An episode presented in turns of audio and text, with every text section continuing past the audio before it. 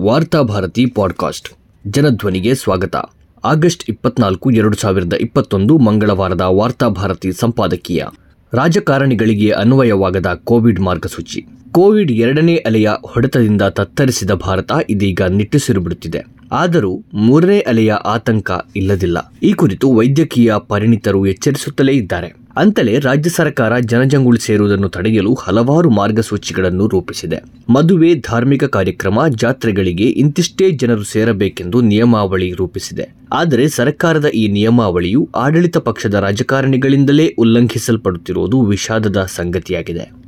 ಕೇಂದ್ರ ಸಚಿವ ಸಂಪುಟವನ್ನು ಹೊಸದಾಗಿ ಸೇರಿದ ಮಂತ್ರಿಗಳಿಗೆ ಜನರಿಂದ ಆಶೀರ್ವಾದ ಪಡೆಯುವ ಹೆಬ್ಬಯಕೆ ಉಂಟಾಗಿದೆ. ಅದಕ್ಕಾಗಿ ಅವರು ಎಲ್ಲ ಕಡೆ ಜನಾಶೀರ್ವಾದ ಯಾತ್ರೆಯನ್ನು ಹಮ್ಮಿಕೊಂಡಿದ್ದು ಎಲ್ಲರಿಗೂ ತಿಳಿದ ಸಂಗತಿ. ಇದಕ್ಕೆ ಯಾರ ಆಕ್ಷೇಪವೂ ಇಲ್ಲ. ಆದರೆ ಕೋವಿಡ್ ನಿಯಮಾವಳಿ ಉಲ್ಲಂಘಿಸಿ ಇವರು ಮಾಡುತ್ತಿರುವ ಯಾತ್ರೆ ಜಾತ್ರೆಗಳನ್ನು ಯಾರೂ ಒಪ್ಪಲು ಸಾಧ್ಯವಿಲ್ಲ.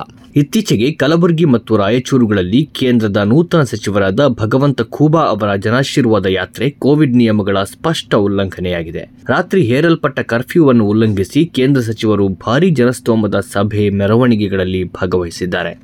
ಯಾದಗಿರಿ ಜಿಲ್ಲೆಯ ಯರಗೋಳದಲ್ಲಿ ಬಂದೂಕಿನಿಂದ ಸಿಡಿಮದ್ದು ಹಾರಿಸಿ ಮಂತ್ರಿಗಳನ್ನು ಸ್ವಾಗತಿಸಿದ ಅವಿವೇಕದ ಅತಿರೇಕವೂ ನಡೆದಿದೆ. ನಾಡ ಬಂದೂಕಿನಿಂದ ಸಿಡಿಮದ್ದು ಹಾರಿಸಿರುವುದನ್ನು ಸಚಿವ ಖೂಬಾ ಸಮರ್ಥಿಸಿಕೊಂಡಿದ್ದಾರೆ. ಅಷ್ಟೇ ಅಲ್ಲ, ರಾಜ್ಯದ ಗೃಹ ಸಚಿವರು ಅದರಲ್ಲಿ ತಪ್ಪೇನೂ ಇಲ್ಲ ಎಂದು ಸಮರ್ಥಿಸಿಕೊಂಡಿದ್ದಾರೆ. ಹಾಗಿದ್ದರೆ ಈ ಪ್ರಕರಣಕ್ಕೆ ಸಂಬಂಧಿಸಿದಂತೆ ಏಳು ಜನರನ್ನು ಬಂಧಿಸಿದ್ದೇಕೆ ಎಂಬುದಕ್ಕೆ ಸಚಿವರ ಉತ್ತರ ಬೇಕು. ಈ ಪ್ರಕರಣದಲ್ಲಿ ಏಳು ಮಂದಿಯನ್ನು ಬಂಧಿಸಿದರೂ ಬಂದೂಕು ಕೈಯಲ್ಲಿ ಹಿಡಿದಿದ್ದ ಮಾಜಿ ಸಚಿವ, ಹಾಲಿ ಬಿಜೆಪಿ ನಾಯಕ ಬಾಬುರಾವ ಚಿಂಚನಸೂರ ಮೇಲೆ ಯಾಕೆ ಎಫ್ಐಆರ್ ದಾಖಲಿಸಿಲ್ಲ? ಕರ್ಫ್ಯೂ ಉಲ್ಲಂಘಿಸಿ ಸಮಾವೇಶ ಮಾಡಿದ ಕೇಂದ್ರ ಸಚಿವ ಭಗವಂತ ಖೂಬಾ ಅವರಿಗೆ ರಿಯಾಯಿತಿ ನೀಡಿದ್ದೇಕೆ? ಕಾನೂನು ಎಲ್ಲರಿಗೂ ಒಂದೇ ಅಲ್ಲವೇ? ಜನಸಾಮಾನ್ಯರಿಗೊಂದು, ಮಂತ್ರಿ, ಶಾಸಕರಿಗೆ ಇನ್ನೊಂದು ಕಾನೂನು ಇರುತ್ತದೆಯೇ? ಯಾದಗಿರಿ ಜಿಲ್ಲೆಯ ಯರಗೋಳದಲ್ಲಿ ಅನುಮತಿ ಪಡೆಯದೆ ಜನಾಶೀರ್ವಾದ ಯಾತ್ರೆ ನಡೆಸಿ ಸಾವಿರಾರು ಜನರನ್ನು ಸೇರಿಸಿದ್ದು ಮೊದಲನೇ ಅಪರಾಧವಾಗಿದೆ. ಸಚಿವರನ್ನು ಸ್ವಾಗತಿಸಲು ನಾಡ ಬಂದೂಕಿನಿಂದ ಸಿಡಿಮದ್ದು ಹಾರಿಸಿರುವುದು ಎರಡನೇ ಅಪರಾಧವಾಗಿದೆ. ಈ ಪ್ರಕರಣದಲ್ಲಿ ಏಳು ಮಂದಿಯ ವಿರುದ್ಧ ಪೊಲೀಸರು ದೂರು ದಾಖಲಿಸಿಕೊಂಡಿದ್ದಲ್ಲದೆ ಮೂವರು ಪೊಲೀಸ್ ಕಾನ್ಸ್ಟೇಬಲ್ಗಳನ್ನು ಅಮಾನತು ಮಾಡಲಾಗಿದೆ. ಆದರೆ ಕಾರ್ಯಕ್ರಮ ಸಂಘಟಕರ ಮೇಲೆ ಯಾವುದೇ ಕ್ರಮ ಕೈಗೊಂಡಿಲ್ಲ. ಕರ್ಫ್ಯೂ ಉಲ್ಲಂಘಿಸಿ ಮೆರವಣಿಗೆಯಲ್ಲಿ ಭಾಗವಹಿಸಿ ಹಾರ ತುರಾಯಿ ಹಾಕಿಸಿಕೊಂಡ ಸಚಿವ ಖೂಬಾ ಅವರಿಗೆ ರಿಯಾಯಿತಿ ನೀಡಿರುವುದು ಯಾವ ಕಾನೂನಿನ ಅಡಿಯಲ್ಲಿ ಎಂಬುದನ್ನು ಗೃಹ ಸಚಿವರು ಸ್ಪಷ್ಟವಾಗಿ ಉತ್ತರ ನೀಡಬೇಕು.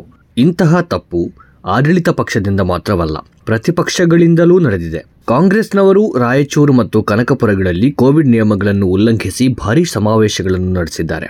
ಬೆಳಗಾವಿ ಜೈಲಿನಿಂದ ಬಿಡುಗಡೆಯಾಗಿ ಬಂದ ಮಾಜಿ ಸಚಿವ ವಿನಯ ಕುಲಕರ್ಣಿ ಅವರನ್ನು ಸ್ವಾಗತಿಸಲು ಕೋವಿಡ್ ನಿಯಮಾವಳಿ ಉಲ್ಲಂಘಿಸಿ ಭಾರೀ ಜನಸ್ತೋಮ ಸೇರಿತು ಕಾನೂನಿಗೆ ಯಾರೂ ಅತೀತರಲ್ಲ, ಯಾರೇ ನಿಯಮ ಉಲ್ಲಂಘಿಸಲಿ, ಅವರ ಮೇಲೆ ಸರ್ಕಾರ ಕಾನೂನು ಕ್ರಮ ಕೈಗೊಳ್ಳಲೇಬೇಕು. ಇನ್ನು ಮುಂದಿನ ದಿನಗಳಲ್ಲಿ ಹಬ್ಬಗಳು ಸಾಲು ಸಾಲಾಗಿ ಬರುತ್ತವೆ. ಮಾರುಕಟ್ಟೆಗಳಲ್ಲಿ ಸಹಜವಾಗಿ ಜನಜಾತ್ರೆ ಸೇರುತ್ತದೆ. ಅಂತಲೇ ಸರ್ಕಾರ ಕಟ್ಟುನಿಟ್ಟಿನ ಕೋವಿಡ್ ಮಾರ್ಗಸೂಚಿಗಳನ್ನು ಪ್ರಕಟಿಸಿದೆ. ಆದರೆ ಹಬ್ಬ ಜಾತ್ರೆಗಳಲ್ಲಿ ಜನ ಸೇರಬಾರದೆಂದು ಜಾರಿಗೆ ತರಲಾಗುವ ನಿಯಮಾವಳಿ ರಾಜಕಾರಣಿಗಳ ಕಾರ್ಯಕ್ರಮಗಳಿಗೆ ಯಾಕೆ ಅನ್ವಯಿಸುವುದಿಲ್ಲ? ರಾಜಕೀಯ ಕಾರ್ಯಕ್ರಮಗಳಲ್ಲಿ ಕೋವಿಡ್ ವೈರಾಣು ಬರುವುದಿಲ್ಲ ಎಂದು ಸರ್ಕಾರಕ್ಕೆ ಯಾರಾದರೂ ಹೇಳಿದ್ದಾರಾ? ಹಿಂದೆ ಕೋವಿಡ್ ಎರಡನೇ ಅಲೆ ಬರುವ ಮುಂಚೆ ರಾಜಕೀಯ ಪಕ್ಷಗಳು, ಅದರಲ್ಲೂ ಮುಖ್ಯವಾಗಿ ಆಳುವ ಪಕ್ಷ, ಇದೇ ರೀತಿ ದೊಡ್ಡ ಪ್ರಮಾಣದ ಸಭೆ ಸಮಾವೇಶಗಳನ್ನು ನಡೆಸಿತು. ಮೂರು ವಿಧಾನಸಭಾ ಕ್ಷೇತ್ರಗಳ ಉಪಚುನಾವಣೆಯೂ ನಡೆಯಿತು. ಕುಂಭಮೇಳಕ್ಕೂ ಅನುಮತಿ ನೀಡಲಾಯಿತು. ಇದೆಲ್ಲದರ ಪರಿಣಾಮವಾಗಿ ಎರಡನೇ ಅಲೆ ಅತ್ಯಂತ ಭಯಾನಕವಾಗಿ ಅಪ್ಪಳಿಸಿ ಭಾರೀ ಸಂಖ್ಯೆಯ ಸಾವು ನೋವುಗಳಿಗೆ ಕಾರಣವಾಯಿತೆಂಬುದನ್ನು ಮರೆಯಬಾರದು. ಕಲಬುರಗಿ, ಬೀದರ್ ಮತ್ತು ಯಾದಗಿರಿಗಳು ರಾಜ್ಯದ ಗಡಿ ಜಿಲ್ಲೆಗಳು. ಇಲ್ಲಿ ಕೋವಿಡ್ ನಿಯಮಾವಳಿಗಳನ್ನು ಕಟ್ಟುನಿಟ್ಟಾಗಿ ಜಾರಿಗೆ ತರಲಾಗಿದೆ. ಕೊಂಚ ಎಚ್ಚರ ತಪ್ಪಿದರೂ ದೊಡ್ಡ ಅನಾಹುತ ಸಂಭವಿಸಬಹುದು. ಇಂತಹ ಕಡೆಗಳಲ್ಲಿ ಜನರ ಆಶೀರ್ವಾದ ಪಡೆಯುವ ನೆನಪು ಒಮ್ಮಿಂದೊಮ್ಮೆಲೇ ರಾಜಕಾರಣಿಗಳಿಗೆ ಏಕೆ ಉಂಟಾಯಿತೋ ಗೊತ್ತಿಲ್ಲ. ಕೋವಿಡ್ ಮೂರನೇ ಅಲೆ ಯಾವಾಗ ಬೇಕಾದರೂ ಬರಬಹುದು ಎಂದು ವೈದ್ಯಕೀಯ ತಜ್ಞರು ಹೇಳುತ್ತಿದ್ದರೂ ಅದನ್ನು ಕಡೆಗಣಿಸಿ ಅಗ್ಗದ ಪ್ರಚಾರಕ್ಕೆ ಇಂತಹ ಯಾತ್ರೆಗಳನ್ನು ಮಾಡುವುದು ಅಕ್ಷಮ್ಯ ಅಪರಾಧವಾಗಿದೆ. ಕೋವಿಡ್ ಎರಡನೇ ಅಲೆಯಿಂದ ಸರ್ಕಾರವಾಗಲಿ, ಜನಪ್ರತಿನಿಧಿಗಳಾಗಲಿ ಪಾಠ ಕಲಿತಂತಿಲ್ಲ ಅದರಲ್ಲೂ ದಕ್ಷಿಣ ಕನ್ನಡ, ಉಡುಪಿ, ಹಾಸನ, ಮೈಸೂರು, ಕೊಡಗು, ಚಿಕ್ಕಮಗಳೂರು ಜಿಲ್ಲೆಗಳಲ್ಲಿ ಕೋವಿಡ್ ಪ್ರಕರಣಗಳು ಹೆಚ್ಚು ವರದಿಯಾಗಿವೆ. ಇಂತಹ ಕಡೆ ಯಾವುದೇ ರಾಜಕೀಯ ಪಕ್ಷದ ಸಭೆ, ಸಮಾರಂಭಗಳಿಗೆ ಸರ್ಕಾರ ಅವಕಾಶ ನೀಡಬಾರದು. ಮಂತ್ರಿಗಳು ಮತ್ತು ಜನಪ್ರತಿನಿಧಿಗಳಿಗೆ ಸನ್ಮಾನ ಮಾಡಲು ಜನತೆ ಆಹ್ವಾನಿಸಿದರೂ ಅಂತಹ ಆಹ್ವಾನಗಳನ್ನು ಒಪ್ಪಿಕೊಳ್ಳಬಾರದು. ಸನ್ಮಾನ ಸಮಾರಂಭಗಳ ಬದಲಾಗಿ ರಾಜಕಾರಣಿಗಳಿಗೆ ಮಾಡಲು ಬೇಕಾದಷ್ಟು ಕೆಲಸಗಳಿವೆ. ಮೊದಲು ಅವುಗಳಿಗೆ ಆದ್ಯತೆ ನೀಡಲಿ. ವಾಸ್ತವವಾಗಿ ವಾಸ್ತವವಾಗಿ ಕೋವಿಡ್ ಮಾರ್ಗಸೂಚಿಯ ಅನ್ವಯ ರಾಜಕೀಯ ಸಭೆ ಸಮಾವೇಶಗಳನ್ನು ನಡೆಸಲು ಅವಕಾಶವಿಲ್ಲ.